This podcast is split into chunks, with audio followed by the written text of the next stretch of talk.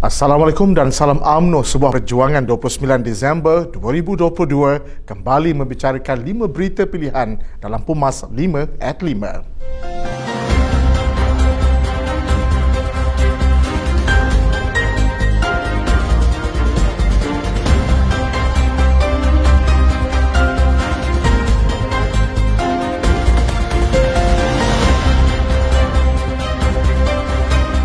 Kenyataan Presiden AMNO Datuk Seri Dr. Ahmad Zaid Hamidi mengenai penentuan jawatan Presiden dan Timbalan Presiden dipertandingkan ataupun tidak ditentukan oleh para perwakilan menunjukkan bahawa beliau bersifat terbuka serta demokratik. Ketua Perangan AMNO Malaysia Hisham Jalil berkata beliau memahami mengapa sesetengah perwakilan bertindak untuk mengusulkan perkara sedemikian menjelang pemilihan AMNO kelak. Jelasnya perkara tersebut masih bergantung kepada akar umbi dan para pemimpin tidak boleh menghalang apa jua usul yang mahu dikemukakan. Beliau berpandangan bahawa Presiden AMNO merupakan seorang pemimpin yang demokratik dan sentiasa mendengar segala pandangan. Kenyataan beliau menunjukkan sifat beliau yang sentiasa terbuka termasuk sesiapa sahaja yang berhasrat untuk membuat usul semasa Perhimpunan Agung AMNO kelak.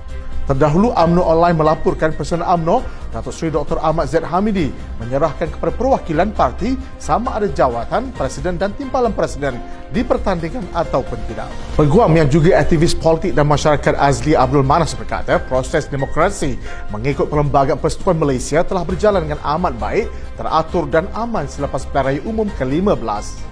Ini kerana katanya pembentukan kerajaan perpaduan dititahkan oleh Yang di-Pertuan Agong adalah langkah penting terbaik dalam menamatkan kemelut ketidaktentuan politik.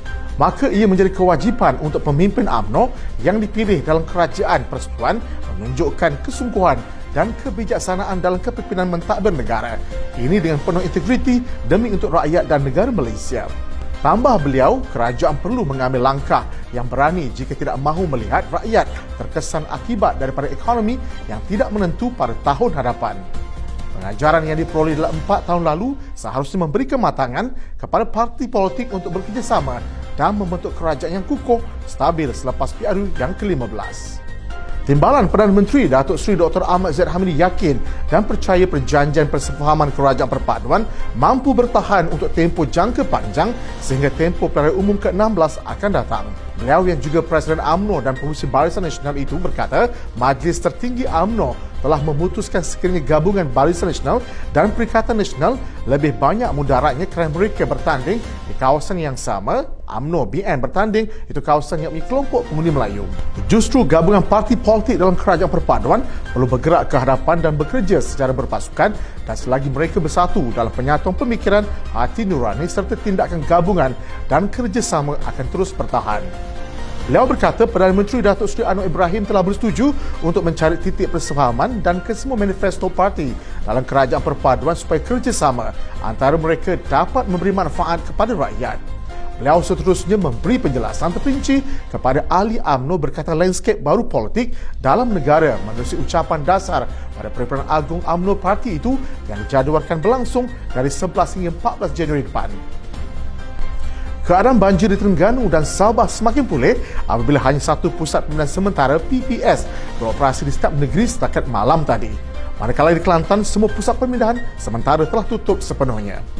Di Terengganu, Sekretariat Jawatan Kuasa Pusat Bencana Negeri memaklumkan jumlah masa banjir yang ditempatkan di PPS Masjid Kampung dibesut masa kekal seramai 53 orang daripada 12 keluarga. Kesemua mangsa dijangka berada di PPS itu dalam tempoh yang lama kerana kebanyakan rumah mereka dihanyutkan banjir. Di Sabah, jumlah mangsa yang terjejas dengan air pasang besar menurun kepada 668 orang yang ditempatkan di Sekolah Kebangsaan Sungai Anip 2 sandakan berbanding 1,454 orang melindungi PPS yang sama. Sementara itu di Kelantan, PPS terakhir di Pusat Tarbiah Pon Bulu masih mas yang menempatkan 17 orang dan 5 keluarga petang tadi tutup sepenuhnya kira-kira 16-15 petang semalam selepas kediaman kesemua masa banjir yang terjejas selamat untuk didami semula.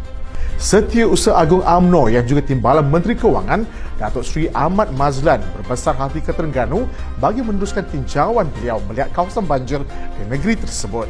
Beliau memulakan misi tersebut dibesut apabila mengunjung kampung Lahulu yang dinaiki air sehingga menjejaskan beberapa rumah di kawasan tersebut. Katanya tujuh buah rumah musnah semua sekali akibat banjir di Kampung Lahulu di Besok Terengganu dan ratusan rumah dinaiki air.